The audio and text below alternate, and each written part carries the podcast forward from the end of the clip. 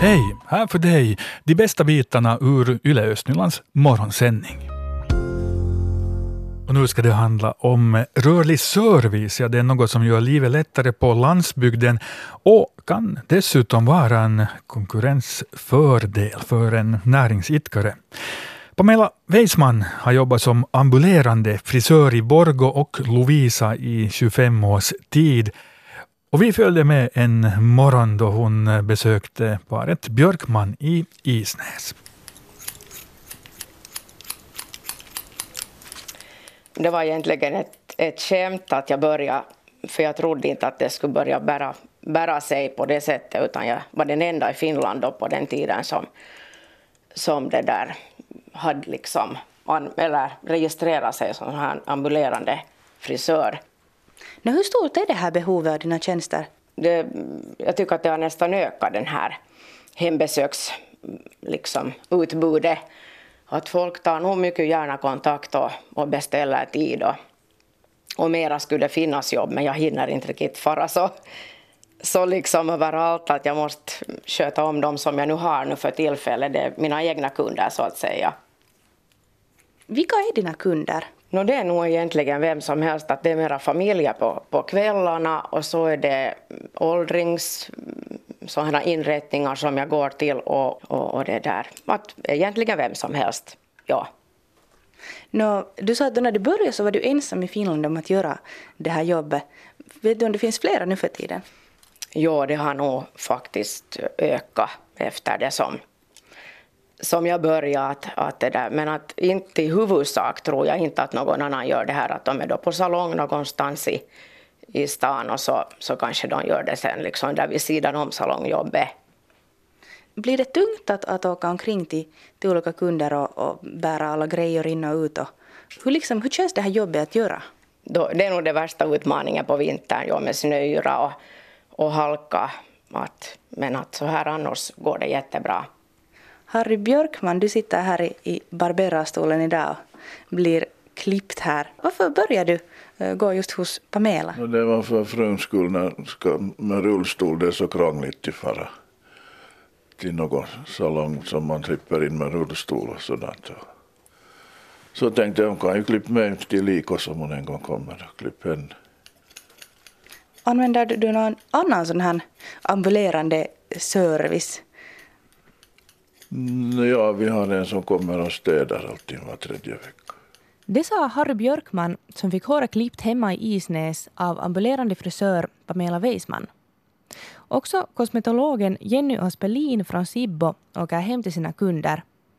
Hon jobbar på salong i Nickby men gör också hembesök främst hos äldre som behöver fotvård. Det var nog för att jag ville kunna erbjuda också för de som inte kunde komma.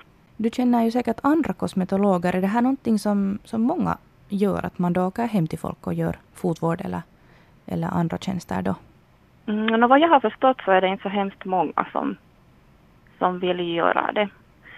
Att eh, på grund av ergonomiska så här att det blir lite obekvämt och, och ryggen och så här kanske tar lite illa upp om man ofta gör det och, och länge men att, att sen finns det sådana som nästan bara gör hembesök också och de har kanske bättre sen då pallar och allt att det blir bra ställningar för både kosmetologen och kunden. Utvecklingschef Peter Backman på utvecklingsbolaget på Sintra har inte märkt av någon ökning i antalet företag som erbjuder rörliga eller ambulerande tjänster. Han tror att många företagare helt enkelt inte har tänkt på den möjligheten. Själv tycker jag ju att det är en god idé för att det ger ju dig en, en, en konkurrensfördel.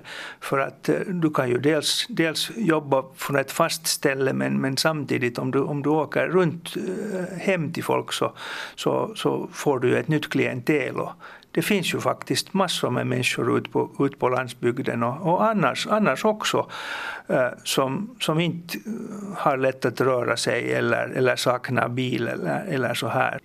Nå, hurdana tjänster är det som brukar vara rörliga eller som, som lämpar sig bäst kanske för det? Vi talar ju mycket här redan om skönhets och, och hälsovård men finns det andra sådana här rörliga tjänster? No ja, nu, är, nu, är det ju, nu är det ju oftast där som, som de här att eh, man, man går hem och man, man städar och, och, och utför sådana här sysslor i hemmet. Det, det är väl ganska traditionellt.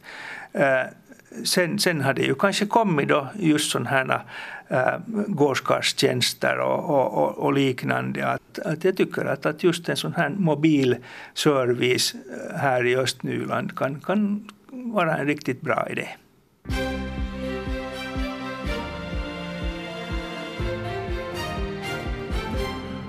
Klockan är halv tio, nu nyheterna från Östnyland. Jag heter Stefan Härus. God förmiddag. En större skogsbrand härjade i Askola igår. Räddningsverket i östra Nyland var på plats med 19 enheter. Också en helikopter deltog i släckningsarbetena. Räddningsverket lyckades begränsa branden till ett 25 hektar stort område. Också i Sibbo rasade en större markbrand under veckoslutet, närmare bestämt vid Mosabackavägen i närheten av Sibbo storskog. Räddningsverket i östra Nyland uppmanar nu till försiktighet i skog och mark eftersom det är torrt i terrängen. Den här veckan ska Affärsverket Lovisa Vatten börja installera ett nytt spolningsuttag för att åtgärda vatten, vattenproblemet i Isnäs. Det här skriver tidningen Östnyland. Problemet härstammar från det gamla vattentaget i Rosendal. Samlingar av järn och mangan fastnar i nätverkets lägsta punkter och lossnar med jämna mellanrum i samband med större tryckförändringar, vilket får till stånd fällningar av mangan och järn i dricksvattnet. Så till en märklig företeelse från Borgo. Ett tiotal bilister har invid torget och Stadshusgatan haft problem med bilarnas trådlösa ellås. Låsen och startknappen har inte fungerat och man har varit tvungen att boxera bort bilarna från platsen, skriver tidningen Osima idag. Tills vidare är orsaken okänd men det kan handla om någon trådlös apparatur i närheten som är sönder och sänder signaler.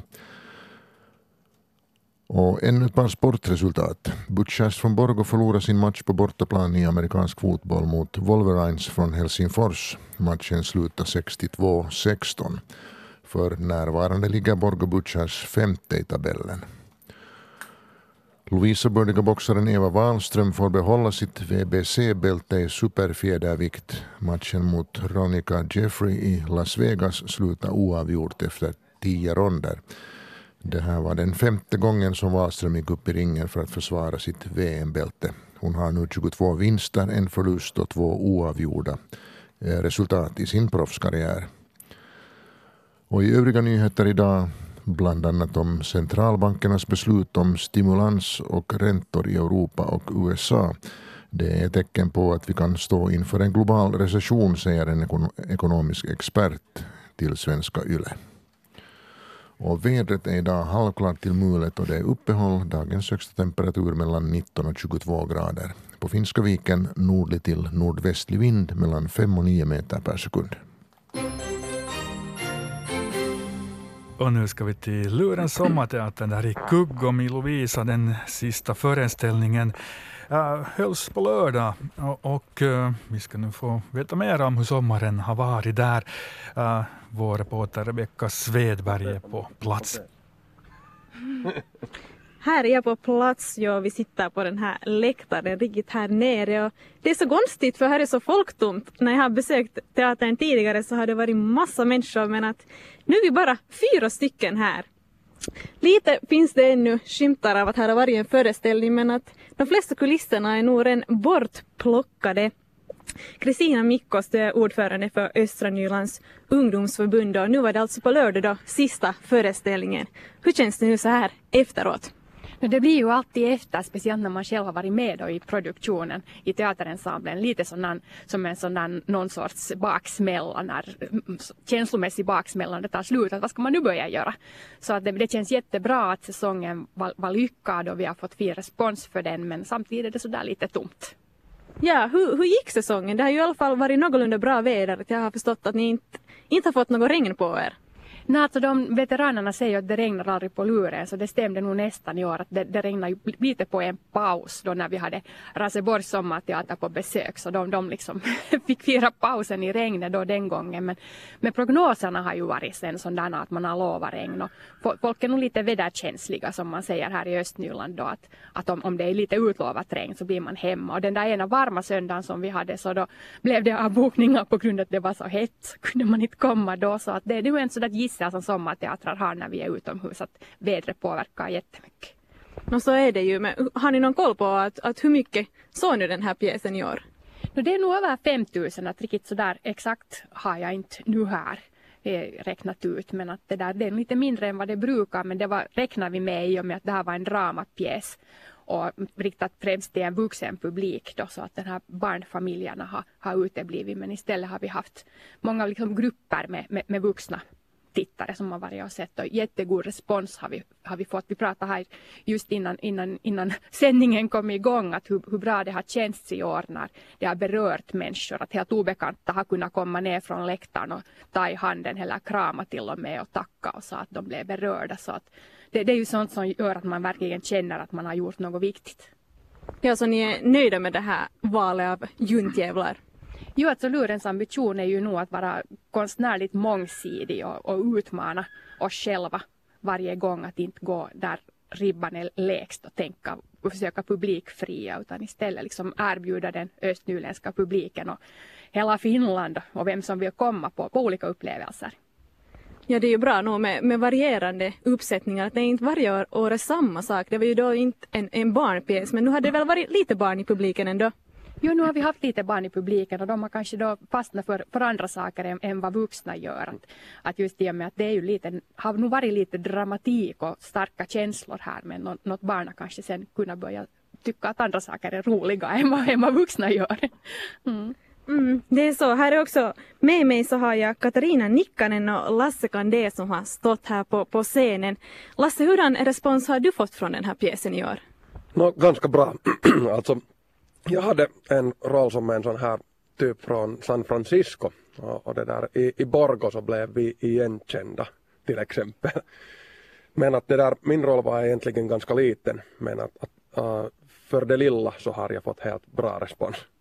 Mm, Katarina, du berättade här till mig före sändningen att du har fått mycket respons, att någon till och med hade kommit och knackat dig på axeln i, i matbutiken. Berätta lite mer. Jo, det är så ljuvligt när folk kom, känner igen en och, och tackar för det där vad man har gjort. Det, det känns otroligt bra och, och som sagt, jag har ju varit med längre så jag är ju då mera bekant med folk från tidigare år också så, men nu är det alltså en sån ljuvlig känsla när folk kommer och tackar en.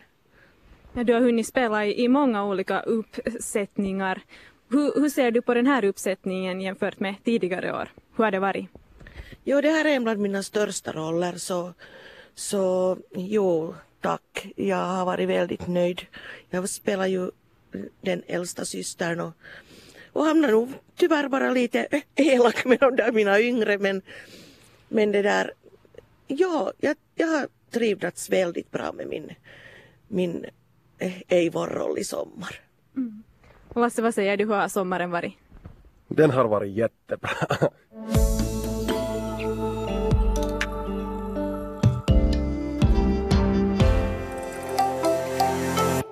Nu tillbaka till Lurens sommarteater där man för sista gången på lördag spelar Juntjävlar. Och Rebecka Svedberg hon har omkring sig en del skådisar som eh, ja, verkar ganska glada i, i rösten trots att eh, det nu är slut för säsongen för den här gången.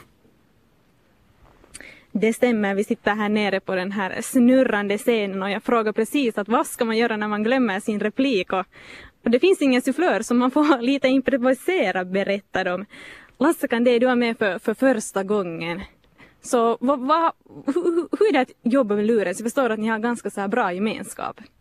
No, det har vi ju nog. Jag har tyckt jättemycket om det här. Mm. Katarina Nikkinen, eller Nikkanen, ursäkta jag. Så du har också varit med många gånger. Du kan säkert berätta mer om den här speciella Lurens-gemenskapen. Ja, vi blir liksom till en familj. Vi sammansvetsas. För att att den här processen den är ju inte bara en sommar utan vi börjar redan i januari och så övar vi på veckoslut och så blir det kvällar i veckan och, och vi blir tätare och tätare tillsammans och, och det blir en Lurens familj, det kommer man inte ifrån. Mm. Är det det som gör att du åter, år efter år vill komma tillbaka till Lurens? Visst är det det. Det är ju en viss stämning här på Lurens och det kommer man inte ifrån. Och, och i år, den här pjäsen så vi hade en mamma och pappa i, i rollerna och vi kallade dem till mamma och pappa och, och vi var deras barn och, och på det sättet bygger man upp en Lurens familj. Och nu är det ju nu är det så skönt att få vara med i en sån här produktion. Roligt. Ja, och tankarna är ju nog säkert ännu kvar i den här Juntjävlar-pjäsen. Men om vi tittar på nästa sommar, Katarina, tror du att du kommer att vara med? Ah, ja, nu tror jag nu det. Om man nu får leva och vara frisk så varför inte? Ja, hur, hur är det med dig Lasse? Tror du att du vill komma med en andra sommar? Jag skulle jättemycket vilja, men vi får se hur det blir. Kristina mm. Mikkos, hur, hur mycket har man redan börjat fundera på nästa år? Är det, finns det några planer redan? No, det pågår ju hela tiden fast det, årets produktion är igång så är, håller man bakom kulisserna så att säga i produktionsteamet på och jobbar redan med nästa år. Och nu vågar jag väl säga att vi är så långt nu att den här veckans torsdag så kommer vi med pressmeddelande så som man brukar säga att stay tuned. Oj, så spännande. Kan, kan du berätta någonting redan att, att hur den kommer att vara för att ni varierar, vill ju nog lite variera att att kommer det att vara något mera komediaktigt och barnvänligt eller är det ännu, är det sånt vi måste vänta på torsdagen? No, vi avslöjar mera sen på torsdag men att nu har du ju rätt i det där att vi vill lite variera och har en ambition om att erbjuda teaterpubliken på olika sorters upplevelser. Så samma sak två år i rad så blir det nog inte. Men hur, hur snabbt kommer de här övningarna sen att sätta igång? No, nu börjar det ju kanske no, någon form med, med, barngrupper och så här som annars är en del av ÖNUPs verksamhet som vi tänker att vi ska utöka redan nu på, på hösten men, men sen är det nog januari, februari igen som man på allvar börjar repetera inför säsongen. Mm. Om det nu finns någon lyssnare nu som drömmer om att stå på, på scenen nästa år, så hur ska man göra då? No, det är bara att komma med. Att vi sätter ut info sen att när det är första träffen och, och så det där kommer man dit och säger att, att hej att jag vill vara med och så, så därifrån började det. Mm. Mm. Om jag nu frågar här då Lasse, kan du, om du måste välja en grej från sommaren, vad har varit roligast? Wabaraki Canarelli. Canarelli! det, det är det som jag sa, det har varit jätteroligt och, och det har varit jätteroligt att vara uppe på scen. Det tror jag. Vad säger du Katarina, vad har varit roligast? No, jag tycker att det här att få stå på scenen och, och göra sitt jobb det är nog det som är roligast för mig. Och sen den här samvaron och, och det är så roligt att se när de här unga som är med så tar ansvar och klarar av det och, och de växer till fina skådisar och det ger nog mycket åt oss alla. Det, det tror jag. Och Kristina, du var ju också själv med på scen. Vad, vad har du för, för så här tankar när du tittar tillbaka? No, det är ju alldeles härligt att stå på scen faktiskt. Det var ju inte alls meningen att jag skulle göra det så jag hoppade in när det blev en som, som drog sig tillbaka från en roll och jag, jag ångrar nog inte alls att det har blivit en sån här sommar där jag också får vara med och, och spela teater. Ja, så det var första gången. Tror du att du kommer att stå på scen då också nästa sommar? Det får vi se hur det utvecklar sig och hur det blir. Att som, som ordförande har man ju ganska många saker som man borde göra i, en, i, en, i här, här i förbundet. Men att det där, jag är ju tacksam för att styrelsen och alla andra funktionärer har ställt till och ställt upp och hjälpt så att jag fick vara med och spela teater. Mm, men vi ska hoppas att du kanske hinner det. Mm. Nu när man nu tittar omkring här så kulisserna är, är borta nu. Vad har hänt med dem? Nå, genast på lördagen efter föreställningen, sista föreställningen, så städade vi undan det som var löst. Och, så är det, man städar undan och börjar fundera på nästa dukning sen så småningom. Ja, så är allt packat och klart redan? No, nu är här ännu, vi ska nu ha talko här i kvällarna så hoppas att, att folk ännu vill komma. Lite både för gemenskapens skull och för att det nu ännu finns jobb att göra. No, men då, vi väntar nu då med spänning på torsdag för att se vad det, vad det blir. Tack Kristina Mikkos och Lasse Kandé och Katarina Nikkanen. Tack. Mm, det brukar vara vinter, kommer jag ihåg alltid när sen det kommer den här nyheten att eh, Valurens tänker bjuda på sen nästa sommar. Så ja, lite får vi, ge oss, får vi väl ge oss till tåls mm, med att eh, fundera på kommande sommarteater där.